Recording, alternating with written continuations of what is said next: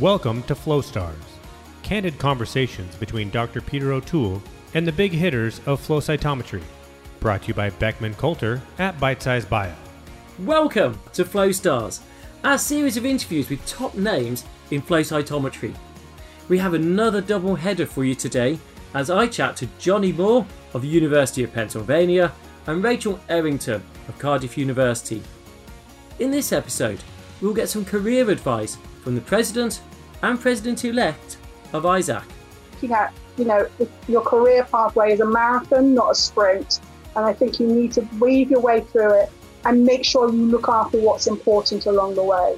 We discover why Johnny and her husband and dog dress up as Victorians every December. What they do is close, yes, they close off the street and they put uh, uh, bales of hay, and various people sit there reading Dickens. And And discover how Rachel learnt the hard way about the role of lab pranks. I realised then that you had to, to survive in this lab, I really, well, you really had to raise your game in terms of the pranks that you had to play. All in this episode of Flow Stars.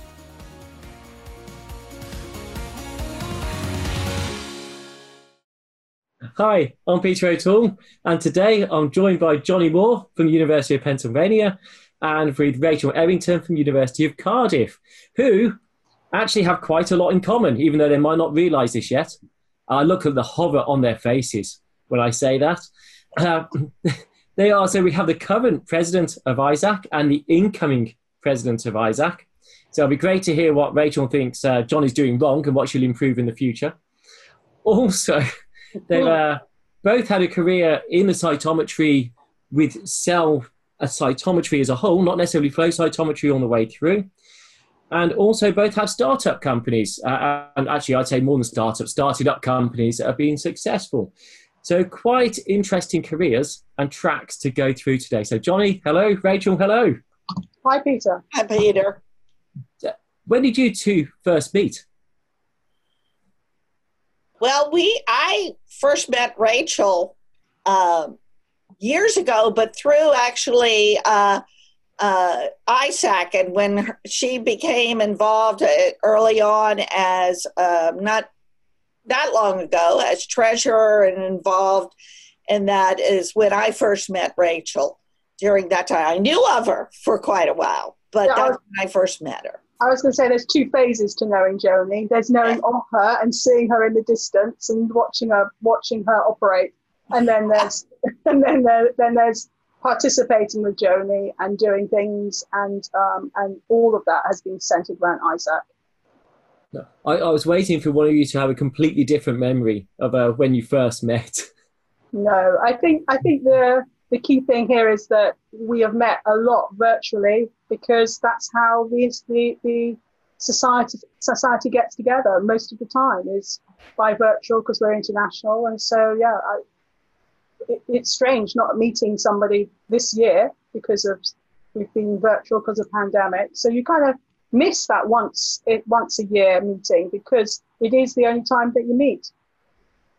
I agree, and I always say that I don't know everyone, but I know everyone who does know everyone. So it in the cytometry community, in the greater cytometry community, it is actually a very close and interactive community. So you do know the names, you do, and the best part about it to me is that if I didn't know Rachel, and uh, let's say I had questions about track five, which I did years ago when I first started using some of that, I could, I wouldn't feel upset about going to Rachel and saying, who's the best person to do that? Even though maybe I hadn't met her at that point. And to me, that is what is very unique about this community. And that is some of our challenges right now that we can talk about in a little bit, is keeping that uh, close association. As Rachel said, we mostly exist that way. But we've always had a live face-to-face meeting where we can get together. And one of the main th- memories in my life is when we had our meeting, um, the first in Montpellier, France, many um, years ago, we had two I SACs there. But we used to leave the meeting, and then the cafes in that town would be filled with cytometrists, and we'd be sitting there drinking wine, eating good food, still talking cytometry. And I think that's what is unique about us. Yeah. Of course, Sonika, it's interesting having the two of you here because you also uh, contrast each other. Because uh, a lot of people who join I SAC see it very much as flow cytometry uh, as a as a as a society, and it's not. Cyto it's cytometry, the measurement of the cell. So if I was to ask you, Johnny, uh, Jenny, what was your first cytometer that you ever used? An Orthospectrum three. Okay, and if I was to ask you, Rachel?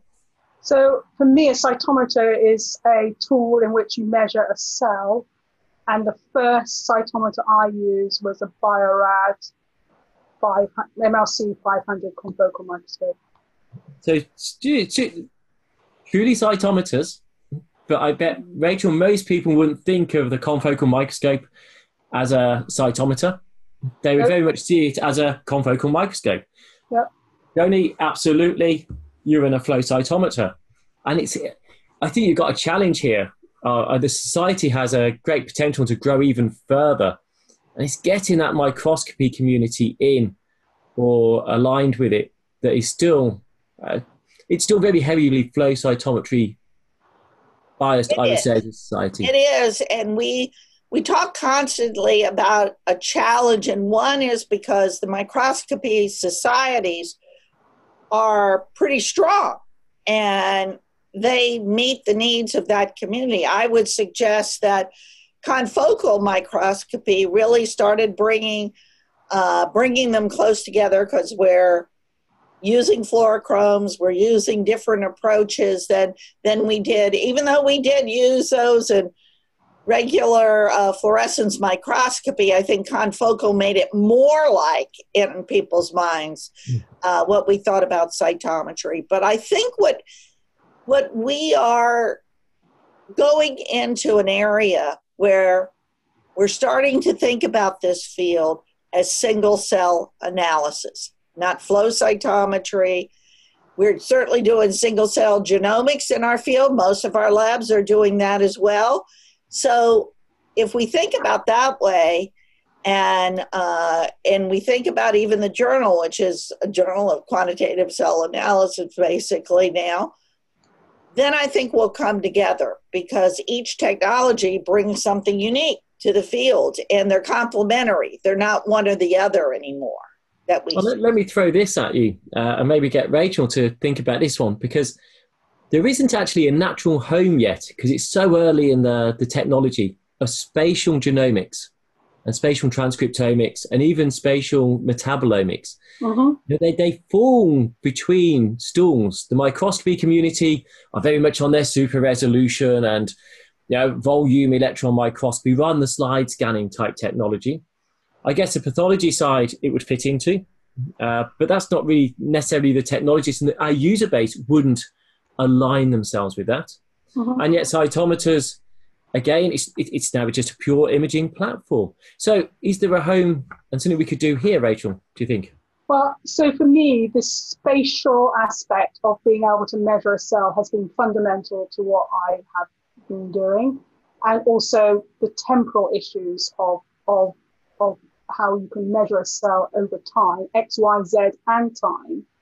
And I think um, there is a lot of crosstalk between within all of this because you're using a fluorochrome, so you have to understand how you can um, get a quantitative measure out of uh, a, a fluorescent signal and a readout, and also the spatial aspect. So how, when you see a response to of a cell within a tissue, how is the neighborhood behaving? What is the proximity? What is the context of that um, that behavior, that functionality? And that's where where microscopy has and, and the, the capacity to image has its real value. So that's when you can think about the spatial aspects of transcriptomics and really understanding the neighborhood, the niche, the, the, the, the microenvironment, if you like, um, of the system. And I think that's so important because um, being able to break up a population is one thing, but how is that really assembled within the tissue? And going between all of those platforms and that capacity is the most important thing. So it is not a one, a one size fits all. You have to be able to go across the platforms and really to understand the biological system at whatever level, whether that is at the whole cell level or at the transcriptomic level. The spatial aspect is important, the temporal aspect is important, but you need numbers and, and, and be able to have populations as well. If you have all of that, that's when you start integrating your data together, integrating the, the, the, the knowledge that comes out of that. And that's when you start understanding the system. So I think that's where we need, we need cytometry and microscopy and genomics to come together and say, how are we really going to solve? This is the big challenge for us. Um, we can sit in our silos, but that isn't going to work. We have to come together and really share how we, how we, um, Uh, interrogate the data from all aspects. And you need your physicists there, you need your mathematicians as well. You know, they all have to be involved in really in order to dis dissect that, that, that information out, because um, you can't do it on your own. And we're getting very close to be able to do it all now, and it's how we bring that together. And I think that's, that's the future of cell-based measurements, if you like, um, for me going forward. I think it's It's tantalizing and yet so frustrating, because all these things that are connecting together, actually really hard to connect them all together properly. Uh, my, my PhD student at the moment, Laura, and she is a top math student that graduated out of York, and we grabbed her because it is, it is the math and the computer science that we need to analyze the data. So she's using flow cytometry, but actually a lot of her data is single cell tracking and looking at the changes. And so these, she's using all these technologies coming together, and, and you know, we can teach her how to use a flow cytometer, how to image. Very hard to teach someone like myself how to do the maths and the computer science behind it. So I've had lots of conversations with um, with, with youngsters thinking about where to go in, in terms of their biology, and you know, both as undergraduate, graduate, and, and postdoc. And really, maths is going to be fundamental to that. And and how do we how do we how do we upskill to data analysis and big data analysis, all these things that get, get fly around, but really we need to, our biologists need to engage in that. Um, and so maths is, is, is, maths is the new black for biology. It's the, you know, it's, it's where you're, we're going to make inroads so that we can integrate data, we can then interpret data, we can use modeling, visualization, and bring all, and bring all of that together. So mathematicians are really important to us going forward. And I think, uh, Johnny, you'll agree, I'm sure, that high-dimensional flow cytometry analysis has taken off in a big way in the past few years, and yet still has so far to go. Yes, so I think, and I guess, um, you know, what I like to think about is there's a word that was floating around, and Beckman Coulter and Paul Robertson used it years ago, called cytomics. And cytomics really is where we are now in this field. It is not cytometry alone. It's, it's really the integration of what you're talking about. And we recently just changed our facility name to Penn Cytomics, because we're doing all of these things. Interestingly, I just hired a new postdoc, PhD in applied mathematics, as as Rachel said. He's already created two or three new algorithms, and, but he's not constrained about this is the way we analyze flow cytometry data or whatever. He, because he has no background in that, he's learning it. Several years ago when we first started our company, um, I, uh, one of my partners who formed it was, uh, is a physicist. Uh, Wade Rogers, and he actually uh, did a lot in uh, computation. He worked originally in genomics, but he is someone who really learned a lot of the biology, but after the fact. So he thinks about it like a physicist. He doesn't think about it like a biologist. But I might disagree a little bit, and uh, you know, yes, I'm old school, but you mentioned, you know, how hard it's put it all together. I don't need to understand in depth all of those mathematical approaches. I need to find people who do to work on the team. And I think now with it's really all about single cell measurements, single cells in different cytomes, because if you think about the cytomics, you've got the tumor microenvironment, as Rachel was talking about, as well as the disease, and the ability to integrate all this, because now we have the computational power to do that. And we just started another collaboration with a really big data guy here at Penn. He has the largest, uh, basically, genomics database of neurodegenerative diseases in the world. He does it for N I H. And he came to me and said he was very interested in cytometry. He thought it was very cool. Can we do for cytometry what was done for genomics? And I think you're going to see a lot more of that going forward. Which is good, because I, oh, it's I exciting. If you'd have looked ten years ago, I think some of the flow cytometrists would have been looking over that, looking around, thinking, "Have we got a future? Where right. is it going?" And it has really blossomed. It, it's really it has. And I still hear uh, peers around saying, "Oh yes, but we'll replace it with single cell genomics without a cytometer, and you know we can do all the imaging mass spec stuff, so we don't need the fluorescent fluorochromes." I don't see it. Actually, I think we're the starting point.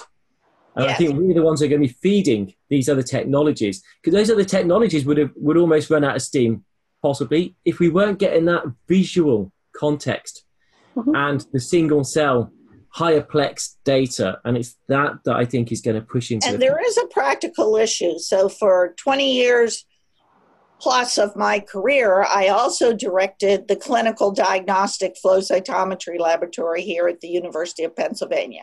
So I did the research part and the clinical. And uh, it's a unique perspective, because I always say on the research part, we see everything we can do. On the clinical part, knowing what can translate and think about what's paid for and all those things, you know, everybody gets all excited about doing ten colors in a clinical lab. I'm doing forty colors on the spectral instruments plus, and we've got CytoVas doing many more. So the trick is applying these, getting these technologies, and that's something that's a passion of mine, that can directly affect patient care and patient well-being. And that is finding a way to translate from one to the other. And I think that's where we're going to be challenged a lot. It's, we've got a lot of things we could do, but in the clinical world, we haven't changed much in the past twenty-five years. So that was going to be my question, Joni, is how, where are the converters? How do you convert what we do in the lab, accelerate that conversion so that you, so it is affecting the patient? Um, you know, we, we work very closely with clinicians at Cardiff, and, um, and and we value that interaction, and we and we get samples coming from the clinics, and so that we can enhance our science. But I'm not sure that we really are impacting back the other way as fast or as as we would like. And so it's really closing that loop down, making it narrow, and finding where the converters are. So you can be You know, I see an ecosystem full of pioneers, full of innovators and converters. And with the, you know, and, and, and I haven't mentioned whether you're a scientist or whether you're a nurse or you're a clinician. It's those three kinds of individuals that really allow us to work Absolutely. together and impact on the patient. Because if we don't do that, we are being truly academic. In every in, in the truest sense of the definition of academic. Nothing wrong with that. Really good science and four-star papers. Apparently that's what we get metric from. But ultimately you want to have an impact on on on the patient. If you're working in the medical school like myself, that's you know, that's why I'm there. I, I want to be having an impact Absolutely. on the patient. I think one of the ways that, that I've always approached it, and I've done it in a couple of fields. Right now I'm doing it in the whole high parameter field, and you know, how do I translate that? I work with the, uh, where the, uh, if you will, uh, diagnostic, we do the clinical trials for the Parker Institute for Cancer Immunotherapy, which is a consortium of several cancer centers in uh, the United States. But what you have to do is have the conversations with the clinicians. And I'll always remember the one that was the basis for us starting our company was with a cardiologist who came to me and said, if a patient comes to me and says, Doc, will I have a heart attack? And am I going to have a heart attack? He said, I can't answer that question. There is no test that I can do that can tell me. I can tell his risk is up there some.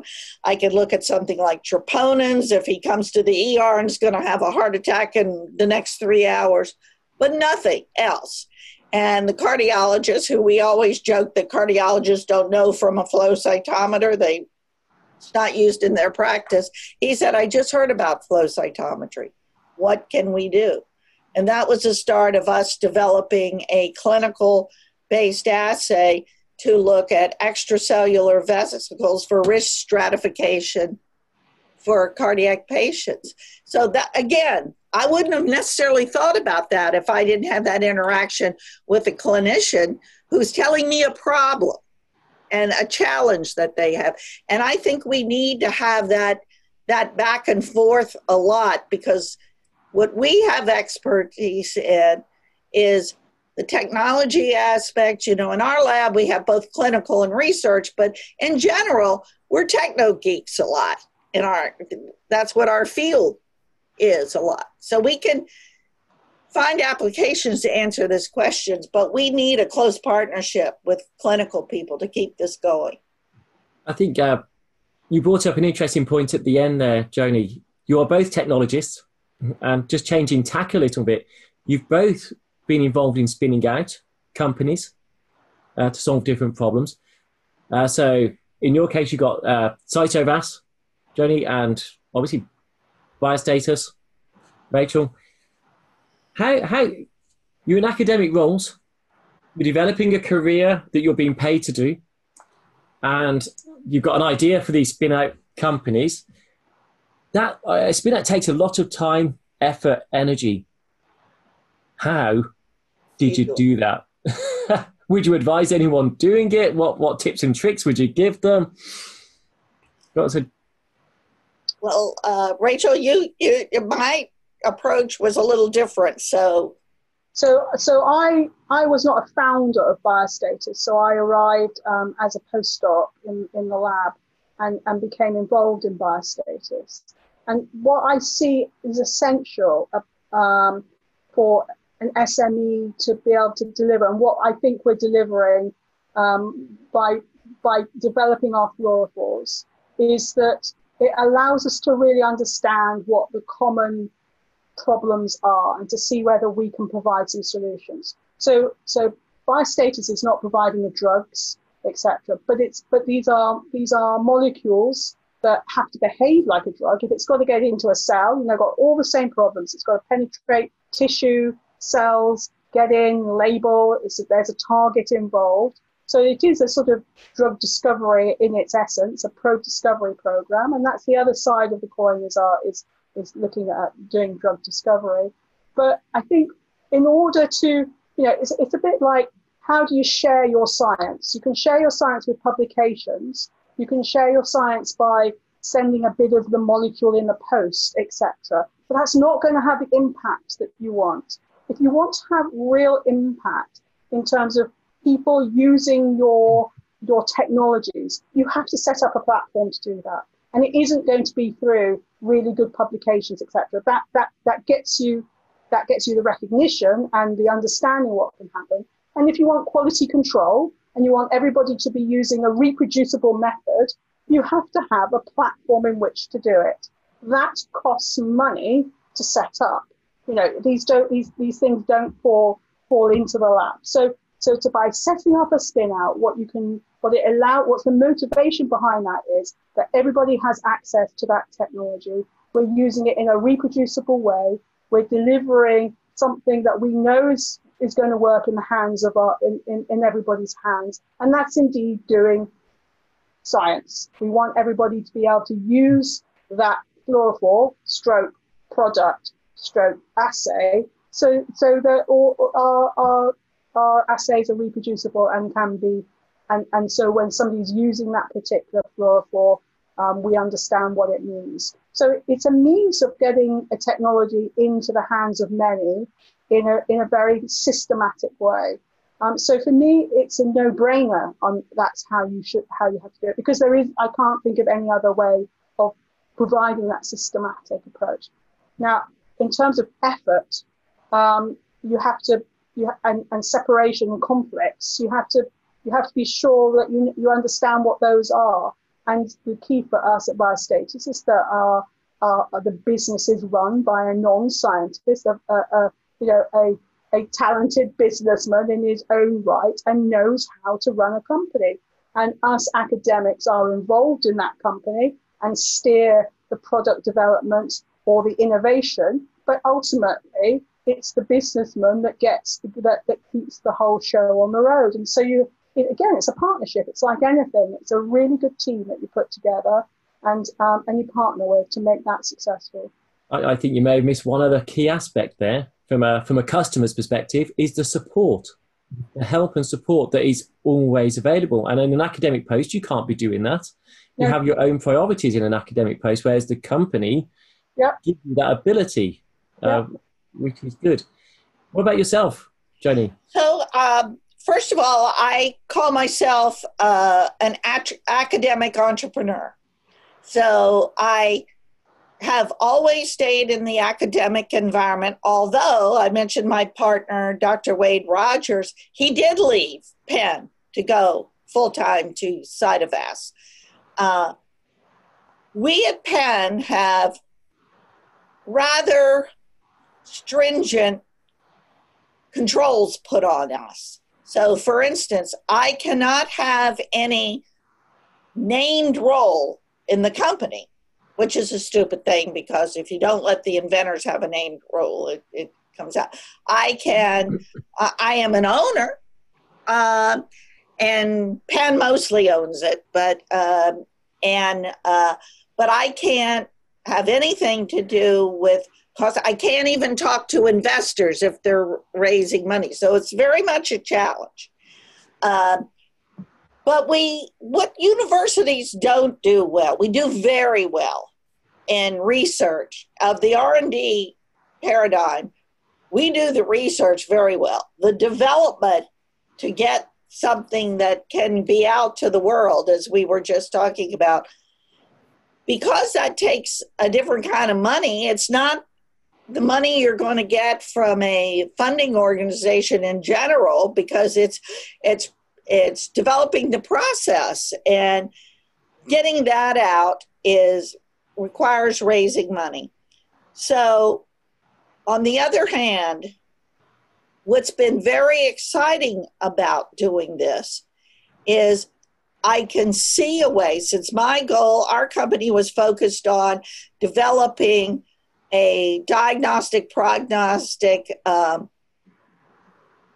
assay, the, a system that can be applied to, to predict cardiovascular disease at first and then now traumatic brain injury, that could go out in the clinical world. And how's the best way to deliver this? We don't want, you know, early on we worked on a platform that was the only one of its kind. And uh, the company that developed it didn't have any plans to develop another one. So that's no good to us. I mean, it was good to us when we're developing the assay, but what good is that? Because you need to have these things out. We want to have them out. But I think the, the synergy that we've, I've been able to do uh, between developing those assays, again, talking to the clinicians, what is your challenge? Using the standardization, which is very critical that you do in a corporate environment. Not that we shouldn't do our research level that way, but, you know, it's much more stringent in that world so that you could develop. It's been exciting. And as far as CytoVas goes, it was, um, its next generation is in the process of developing. The first generation basically was sold and uh, sold to the American Heart Association. They bought it, all the I P.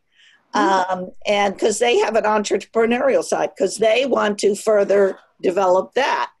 And now we're um, working with some new investors and a, a new around the traumatic brain injury and some solid tumor liquid biopsy versions. But I, I, if I, I, one part of me says, if this had, I'd started this when I was twenty years younger, would I have gone on that path? But then I think about it and I said, that was able to happen because I was where I was. I was in the academic environment, able to bring that knowledge and, and uh, move that way. So, so I think it's very exciting. I think it's really, I've had the opportunity in my career to see from the beginning. I started out in basic science. I mean, I used a little bit of flow cytometry, but I was really focused on basic science. My science became more technology driven as I went along. And then to the far end on a uh, uh, commercial platform. So I think it's, it, it, when you can take it to that breadth, I think it's very exciting time. It was, has been for me, I know. So, but all that takes time and effort, and yes, neither of you look completely exhausted. So it's Monday and we had a weekend. Yes, you do have outside interests. So actually, I, I've got this yes. picture up. Jay, explain this picture. So we have a uh, my husband and I. That's my husband Roger and my baby dog Willow. We have a house on the eastern shore of the uh, U S on the Chesapeake Bay, and there's a small town that's called Chestertown. And the first weekend of December, they have a Dickens festival. And what they do is close, yes, they close off the street and they put uh, uh, bales of hay, and various people sit there reading Dickens, and then they have, you know, English food, and uh, the, it's really great. So my husband and I, everybody does dress up. We got into the uh, the spirit of things, so it's great fun. I, I'm intrigued to know what English food is. Yeah, tell us what English food is. Well, what they're doing it are those, uh, you know, the hard-boiled eggs with the sausage around them. Oh, yeah, Scotch eggs, yeah. Scotch egg, so... Yeah. It's generically uh, English, and there's some, um, again, they, I guess it does have a penchant for Scotch because they have haggis, and they have uh, lots of things of, of those types, or various sausages. And uh, but they also have, since we're on the uh, Chesapeake Bay, fresh shucked Chesapeake oysters that do it. But it's, it, it's great fun. We love doing that and uh, dressing right. up and listening to all sorts of Dickens. What's your favorite Dickens novel? Well, I Great Expectations is still my favorite. And I remember the first time I read it in high school, you know, was that thick and going, I hated it. But then I read it again in college. I mean, I didn't hate the novel. I hated the fact that it was so long. And in high school, I didn't want to spend all that much time reading things.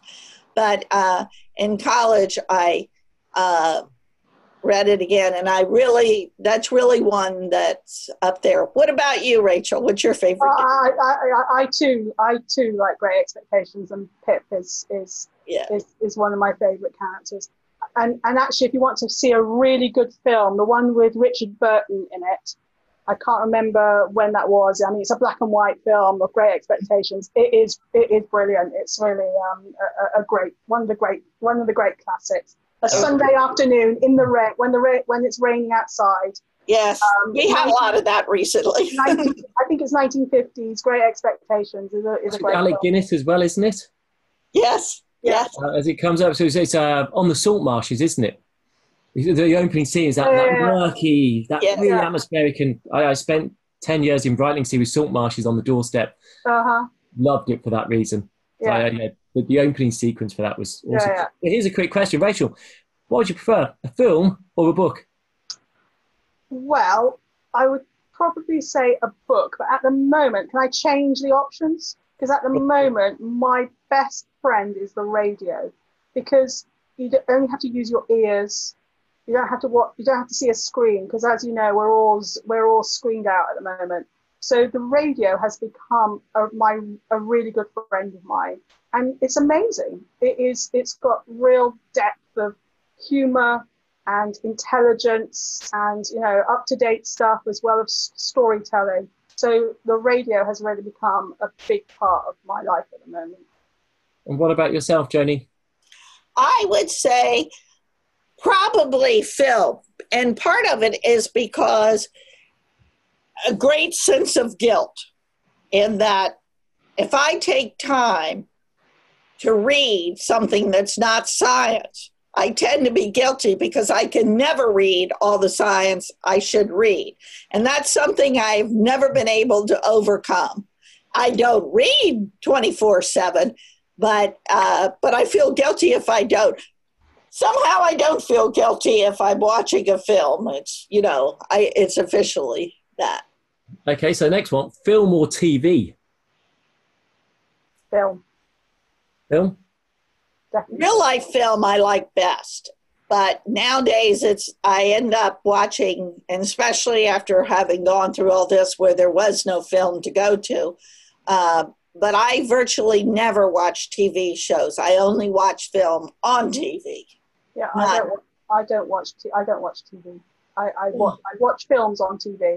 But I don't watch T V. Yeah, yeah. Same here. Oh, you got to have a bit of trash every now and then just to zone out. Hey, look, I, a, a dirty secret I'll reveal is that when I just want to uh, to chill and know that it's going to be a feel good, I watch Hallmark movies. So they're all, we know how they're all going to end. It's all going to be happy. The right yeah. person will end up with the right person, who leads the way you think. So th- that's my guilty pleasure. I think so, we need that at the moment, don't we? That's yes, addiction, because at the moment it's so unknown. So uh, a good uh, uh, something that you know where the end is going to be, I think, is perfect. So, what are your favourite films, Rachel? Um, so my favourite film from when I remember being the first film I felt really bowled over by it was Gandhi. I remember being a teenager and thinking this. This film has really got me. Um, I am forced to watch Star Wars movies by all the boys in, in, in our family. Um, and they've really grown on me because I'm being educated about them. Um, but I, I, I love a great film that I love great filmmakers and, and that sort of impactful sort of Gandhi was like that. It was, it was a huge film. It had, It, it was a, a film of scale, um, as well as, as talking about the individual. So I think I, I still stick to that film as my favourite film, because I remember I remember the feeling of coming out of that film, and I think that's when you know that it's really got you. And Joni? So I like, there. there's three films that I really like for different reasons, but I particularly like films that are very reflective of the times they're in, that have other aspects. I mean, they're, they're a good story, but they have other aspects.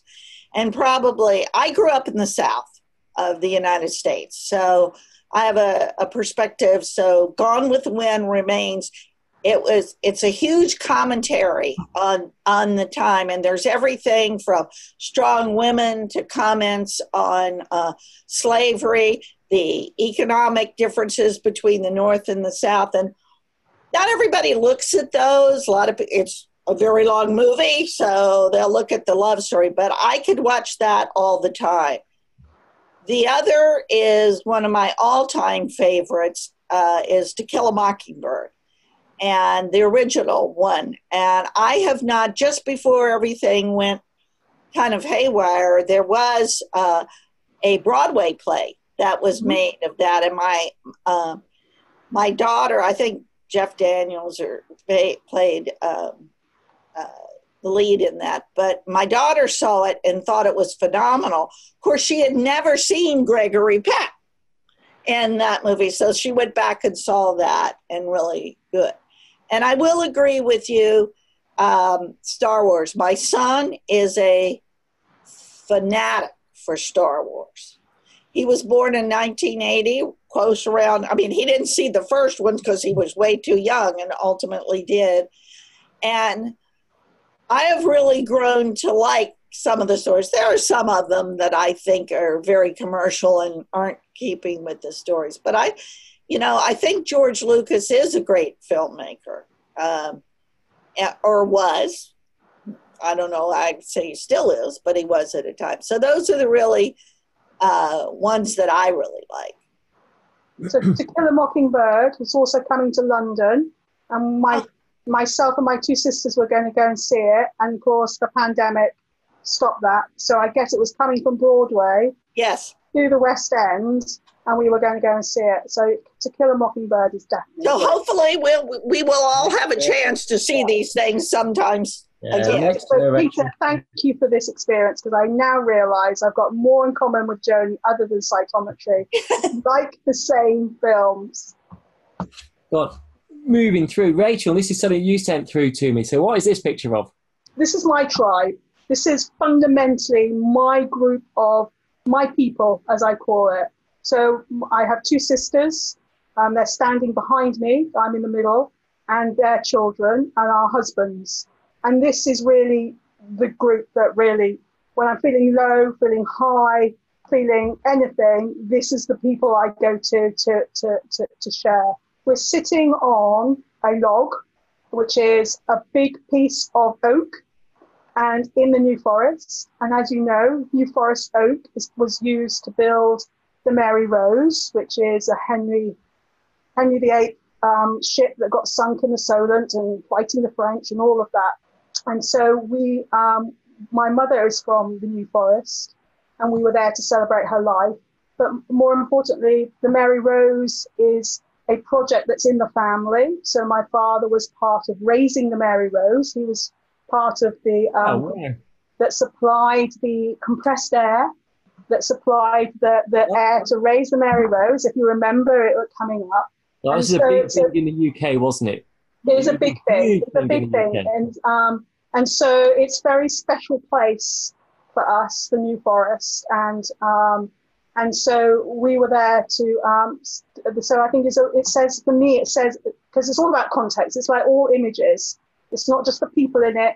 It's, it's where you've taken it. And that has a lot of context for me in terms of we're sitting on a piece of oak that was part of the um, supply for building the Mary Rose. And so that sort of links it all together for me. Oh, that's, that's super cool. That's really nice. So looking on the light, we've talked about some quite serious stuff so far. Yeah, got, let's lighten it up. Let's get back into the lab. Well, so actually, I, I, I'm going to chat, I'm going to put in a, I don't know which way I'm going. Maybe think now. I think it's really important. You both reached the pinnacle of your careers. You know, you both come up for presidency coming up to got presidency of I S A C, you, you're both in very high positions within your institutes, your universities at the moment, but it's never plain sailing. Can you think of what maybe is your most challenging moment of your career to date? I'll start with Rachel on that one. So I think it's, um, it's really taking, taking advice and, and, and finding the right champions at the same time as ignoring other people's opinions. And in the end, you can only put a pathway together that is your pathway, because life is hits you at the same time as building uh, as building your career. So I think it's really keeping true to yourself, and sometimes that's difficult, um, and really trying to being sharp and thinking about things ahead, Um, but also being able to adapt, and I think that's really important, and not feeling burdened by what should be happening, what possibly might, what, what others think should be happening to you at certain times, and really looking at you know, the, your career pathway is a marathon, not a sprint. And I think you need to weave your way through it and make sure you look after what's important along the way. Um, and for me, that has been sometimes stepping away from my science and thinking about elements of my family that's needed my attention and not feeling guilty about that, but also knowing that, you know, I can, I can weave these things back together again. And it's really taking the, the challenge of weaving life, outside life, with scientific life. Um, I think now that I'm have a status of responsibility, it's really thinking about how we can change things and attitudes on the ground of, of saying it's okay to have other priorities. There isn't a four-star paper. There isn't writing a grant. It is okay at times for you to not think that that's the most important thing and that's not why you're coming to work.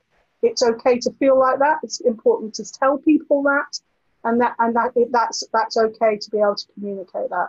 And I think if we can have that supportive environment, I think we will do much better. We will keep our talent, we will nurture our talent, and the talent will rise to the top.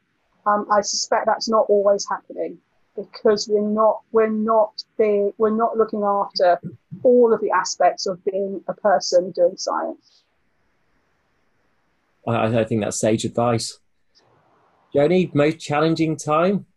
So I think to have a particular time, I think Rachel alluded to it, it's perhaps being, initially being a woman in a technology field that didn't have very many women. I, you may not realize, but this time at I S A C with me as president, Rachel as president-elect, Jessica Houston as treasurer, and Kylie Price as secretary, is the first time in the history of I S A C that all four officers have been women. And I am the first woman president in fifteen years and only one of four total. So the process associated with that may was very early on. I, I found it difficult to balance family life because I didn't feel like I had that freedom to do it. That if I wanted to be a success, I mentioned I had a son in graduate school when I, my second year of graduate school. So I, I really struggled with that at the early times of not being there for things, uh, for them, for activities at school or various things of that sort. So but do you I feel think, guilty? Do you feel guilty? Yeah, oh, guilty. Absolutely guilty. You feel guilty in that, that, that you, it's not that you don't want to do that, but you early on didn't see that there was any other path because it was still looking in an institution where I am, in an Ivy League institution. If I looked up the ladder, I didn't see me. There was nobody that looked like me, either a woman or a, a woman who had a family and didn't hide it. I never hid it. But I found some very good champions along the way who, by the way, happened, most of them happened to be men, but that's because there were too many women around to do that. But they were great. And um, you know you've overcome this when your dean tells you on a phone call uh, in June, Johnny, I know you'll be able to handle this because you're a force to be reckoned with. So I like, uh, and as I responded to him was, and don't you forget it. But, but the point is, I think that exactly what Rachel said, one of the things that all of us have a responsibility for is it doesn't have to be that way. To let our uh, up-and-coming leaders and the young people entering the field and say, it's important. You need to come forward and say, I need to do this. I need this help. And I think if anything, um, the lockdowns that we've had where everyone was forced to take time away realizes anything could happen anytime to anybody, and we can adjust. It doesn't mean your life is over, your professional life is over. And I think we, if we take anything away from what we've experienced in the past six months, that's what we should take away, and really work with people that have priorities in the right place. Uh, you know, I had one tech who had a lot of family responsibilities, and um, he, you know, a lot of, we had a lot of twelve hour experiments. He'd frequently start at eight p m But that was his choice to do that. It didn't matter. I mean, he could do it whenever he wanted, but being a lot more flexible, and that's what I've come in right now. The whole childcare impact because of virtual schooling that we're doing here is really impacting our postdocs, our techs, and our young faculty. They can't come back full time because they have to be home, not to only to babysit their children, but to teach their children. Even, so we without, have to. even without COVID, is the system still right? Have, have we come on no, par? No, no, no. We're, we're, in much, we're in a much better place. But, I mean, science is a team effort, right? Team science, right? This is what it's about. It's not about the individual. So, so, so I think what you have to do is you have to, uh, and, and as part of a team, you can compensate for strengths and weaknesses, and and you can deliver you can deliver really high quality science, impactful science in a in using team. But the problem is that still the metrics and the rewards is based on right. the individual, right? And so those two things don't match up yet. It's getting better, and it but it's not there yet. You're you're you are you are promoted and metric based on your individual performance, but actually the multidisciplinarity that we talked about right at the start is team effort. And, and once you're working in a team, you can compensate for the fact that life happens to individuals, and you can build some redundancy into, into all of that system and deliver really high quality, excellent science, but working, at, working as a team. And I love working as a team. I mean, it's so much more fun than working as an individual, and share and sharing the glories and, and the, and the, The, the, the upset when things don't work out how you think they should be working out. So I think I think that so team science for me is a solution to many things, but until you're recognized you're working in a team and that teams are important, you're still going to always get those conflicts. And you know, if you're going to demand somebody to work sixty, sixty-five hours a week in, in order, and because that is the norm of being a good scientist, you're just going to lose you're going to lose real talent. And I think you mentioned, I, I've heard you mention in the past, Rachel, about careers don't have to be at one hundred miles an hour all the time. They right. can take a period of sort of slowing, so you can have some family life and then going back up again. I think it makes you a better scientist as well. Because I agree. To be a good scientist, you have to be aware of the world, aware of the challenges, and you have to You, ha- you have to be also looking after your family and looking after, and when you get in a, a place of seniority, you're looking after other people's families as well. So I think you have to, I think it, it's a, about pacing. It's about understanding when you have to put that extra, extra effort in, extra time, but it isn't extra. It's just part of what you're doing in order to get yourself and the science funded and delivered in a way that really works. You know, I've been a caregiver for the last, for thirty years. And there were times when I had to step away, people rolling their eyes saying, well, you forget it, forget it. You're never going to do, you're never going to get to the next stage. You'll never be, you'll never be asked again to give a keynote at this meeting because you, you say you can't go to that meeting because you've got a family commitment. And look where and, you are now. And, and, it's, and it's just like, well, tough beans, because I cannot come today or next week because I've got other priorities. And that's okay. It's a, you know, you learn now that actually it's okay to make those decisions, and it's the right decisions, because I'm sitting here knowing I've made the right decisions along the way. I think there's a good message for everyone there, no matter what gender or bias you are of anything, is to always understand from the other person's perspective and have that tolerance and understanding uh, to enable people to, to, you know, to balance their lives. And there can be big things going in people's personal lives, which you'll never be privy to. And you have to understand that that could be happening. Always just don't knee jerk. that and don't judge, right? Don't yeah. judge. Why right. is Peter not here this year? Why haven't I seen a grant from yeah. him? Why haven't I seen a paper? Just don't judge. Absolutely. Don't, don't do it. So thinking of teamwork, you also have an interest in football, yes. if I'm correct. So, so, so yeah. this is... Brentford Football Club, the bees, hence you see the symbol of the bees, the bees. Come on, you bees. Um, and um, this is a West London football club. And it is the club that my father always supported, because the other thing that you learn is that your tribe does direct a lot of how you behave. And so um, I've always supported Brentford. I will always support Brentford, because the memories of sitting down, watching Brentford, or phoning my dad on a Sunday and saying, did you see the results from yesterday?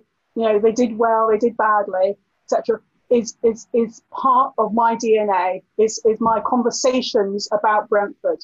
I've lived in Wales for twenty-five years, coming up to twenty-five years, and the Bees play Cardiff, and I know the Cardiff team really well. I mean, I'm into my football. I know I know my football, um, and I know the Cardiff team really well. But I cannot support Cardiff. I could go to every match, and I love football. I love watching watching football, but I can't go and support Cardiff.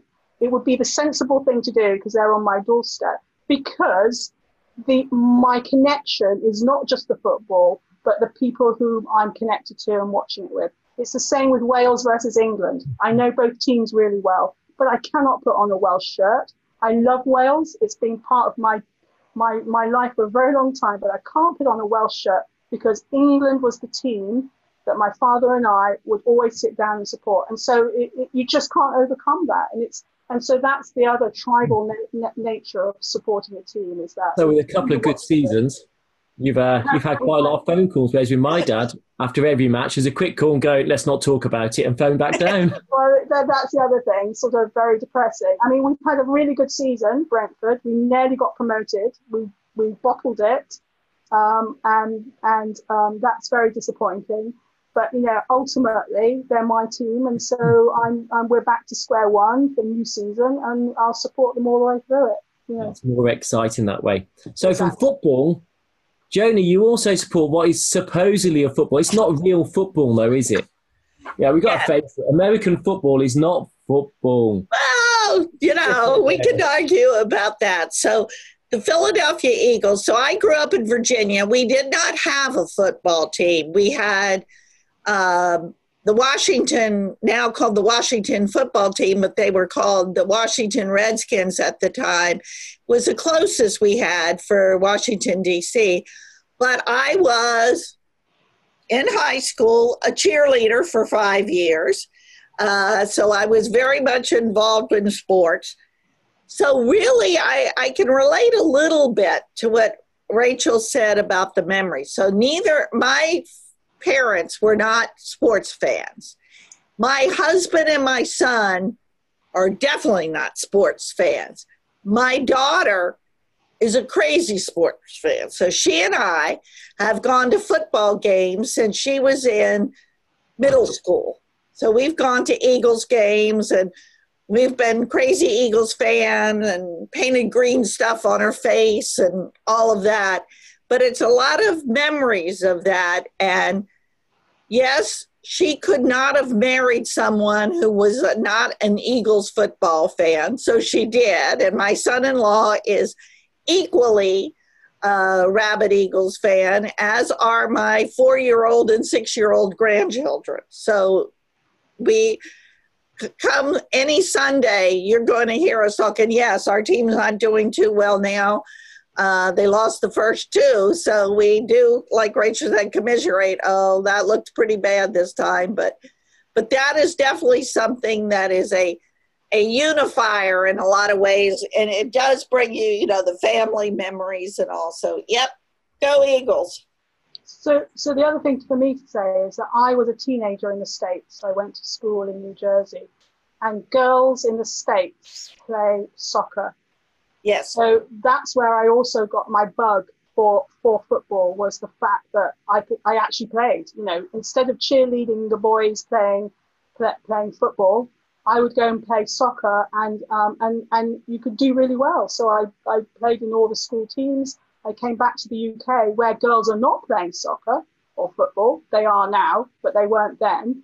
Um, and um, and I played football when I when I came back, and played at Cardiff University as well. So you know, it's so the United States, ironically, gave me the gave me the, the the footballing skills to actually play football, because I was a teenager in the States. Okay, so so, Joni, Rachel, uh, at a microscopy meeting, there is a pre-Congress football match, soccer match. Um, I'll, I'll, I'll translate for you there, Joni. Soccer for football. Yes. Football, no. The round, the uh, round version.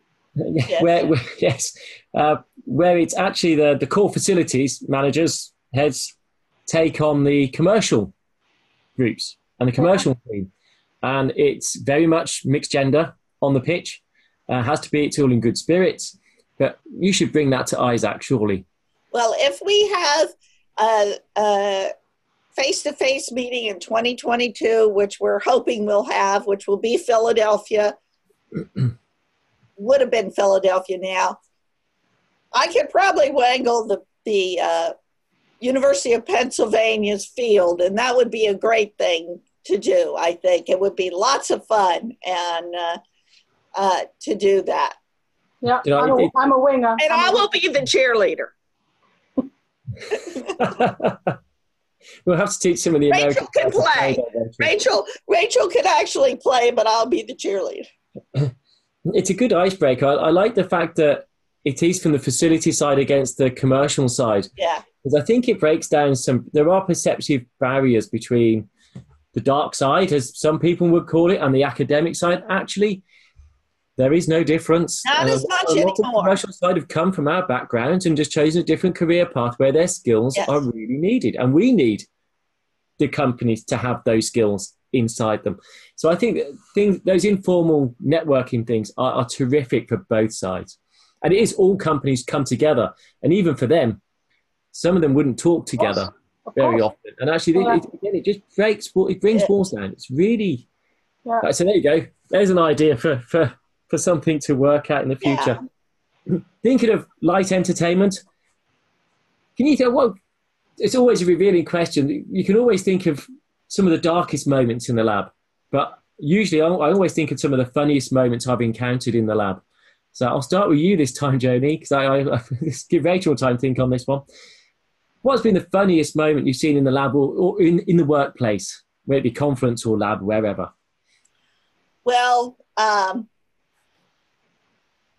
in the lab, so my lab group, I've been very lucky. Most of the people that work for me, my senior people, have been with me fifteen plus years. I actually have three people who worked for me for about ten years, left and went to biotech for ten or fifteen years, but came back in the past four years. So believe me, there is a pay differential, but they just like being here. So we always used to dress up for Halloween.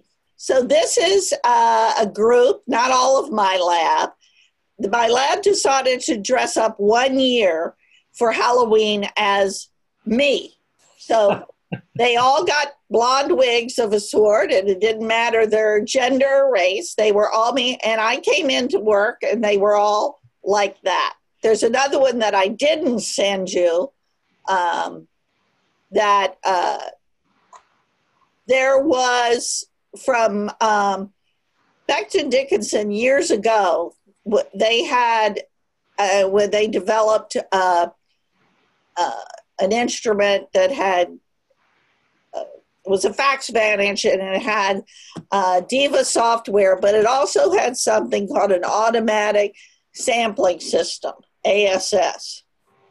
So they all, again, dressed up like me, but then put a sign on their behind that said, Diva with an ass, and said, we just bought that. So, uh, so that was good. But on a national level, there was an I S A C in San Diego, uh, not the most recent one, but years ago, and the funniest thing was several leading members of I S A C putting on a show as the Village People, doing Y M C A, totally dressed up like the Village People. And it, that was really great. that's one of the things I absolutely love about this field, is that people, uh, we're not only colleagues, but we can be friends and we can interact. And maybe you only see these people once a year, if that. And uh, it's very interactive. And one of the things you mentioned about uh, commercial is the synergy that's always been between the commercial side and the academic side. I have never seen in any other discipline. My husband is a physician. The pharmaceutical companies don't have the same relationships with the physicians as we do. We are... We need each other. We build each other. And I think having that kind of thing where, uh, that's why I think the, the uh, football game would be a great thing, and why we're trying to do more in that area. So that is, uh, you know, we're a community, and uh, both sides of the community, and thinking about what's going to happen in I SAC going forward. That's something I think both Rachel and I are committed to, is involving our corporate partners at a lot of levels. We have many of them, and we, or several of them we've been asking to be on committees, and a lot more involved than we have. And because you can't live without us, and we can't live without you. Uh, so. Very much so. Rachel, what about you? Your funniest moment in the lab? Or, oh, hang on a minute. Oh, no, this is going to be interesting. Uh, do you know, Joni? Yes. Just disappear. When she comes back, we'll be gone. Yes. So I've just realised that. So I live by the sea. Uh, that's so funny, guys. I heard you say that. But, so um, so I, live, I, I live by the sea, and just before this afternoon, it's been a beautiful day, and I use my binoculars, and they are Zeiss binoculars. And I won these in a rap in, in a in my first microscopy meeting, which was micro ninety. Oh in wow! Hammersmith, right? That was my first microscopy meeting, yeah. My first paper that I gave, um, and I put my name. They said sign the card. You know, they say sign the back of the card, put it in, and uh, and I got a message to say that I had actually won the binoculars, and they were on their way, right? And so. Um, So I was waiting for them. And then they arrived, and our um, lab technician, um, Barry Martin, I remember him well, and he taught me lots of things about being in a lab. And um, he said, your parcel has arrived, Rachel. I think it might be the binoculars that you won. I thought, this is great. So I unwrapped them, and there's this great big box, and unwrapped them. And in there were two eyepieces from a microscope, which were sellotaped together.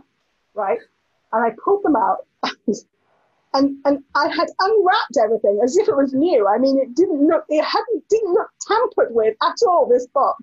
And I took them out and I went, these are two eyepieces. I haven't won two eyepieces, have you? Have I? And the whole lab just fell around laughing, because of course they had completely yeah, yeah, yeah. unpacked it, and and and they went, no, this is what you won. So I realised then that you had to to survive in this lab. I really, well, you really had to raise your game in terms of the pranks that you had to play, and so that that was that was my initiation to um, to, to doing pranks really well. Are, are there fewer pranks now in labs than there used to be? Yeah, very boring. Um, no, I think there are far fewer pranks in labs. There are far fewer. There are far oh, fewer. Yes. I think, I think um, again, it's like we said earlier, the uh, the pressure to succeed, which we really, you know, people trying to balance things. Uh, is it that, or is it the fear of doing wrong or upsetting or offending someone? I think there might be. I was going to get to that as well. Yeah. And we live in an environment where, where people, you know, I I hate to use the often used term of political correctness, but I think because the problem with this is because there are really truly issues within academia and labs of inclusion and diversity, so that, you know, they, and they're more, I won't say they're more important now than they used to be, but people are very aware of them now, for right, rightly so. So it's, it's harder to uh, not think of those things and, and to, uh, to do the usual lighthearted jokes that we do. We still find time, and uh, you know, the, the picture that you deleted is me in a witch hat. Uh, again, I said Halloween, we still have our Halloween uh, uh, issues, um, and we still do it. And I had a big black mole on my nose and all of that. And I, I used to wear my witch hat whenever I would, we would have lab meetings, and, um, and when I was going to be a witch, or another term that rhymes with that, that my lab would say. Um, But I think, you know, we are, and plus right now, I think this whole epidemic is going to change things for a while, because it's almost like people feel like, well, life is so serious, there's so many problems happening that we, we shouldn't be joking around so much. I mean, everything's so serious. Uh, and plus the fact with social distancing and all, I come in my lab, I've got twelve people in the lab, I don't see them. Everybody's in different places because they're separated or coming at different shifts. Yeah, I, I think we got more serious before that, though. Yeah, I, I, I think you can have fun, though, can't you? I think you have yes, to be careful, absolutely. You have to be mindful, you have to be aware of who who's everybody around you, and, and et cetera. I mean, I'm starting to sound like a director now, and, and, but, but you can still have fun. Yes. And I think that, that is, that's critical, and um, an essential part of, um, of doing science is that fun element. So, um, but, you know, a, a prank here and there, I don't think would... Um, part of being a teen. We, exactly. we, are, we are over the one hour mark somehow. Uh, so it's been brilliant. But I, I've got to ask just one last question. It's going to be a really short answer because I realise time is up. What's the next big challenge? What's the unmet need? What's the next development that's needed? I, I, that's a really long answer, I know, that could come out of this, but it's short, sharp. What do we need to solve next, and how? Rachel, with you first. So I, I, yeah. So I think um, I think it's it's pulling together the um, systems thinking on on what on.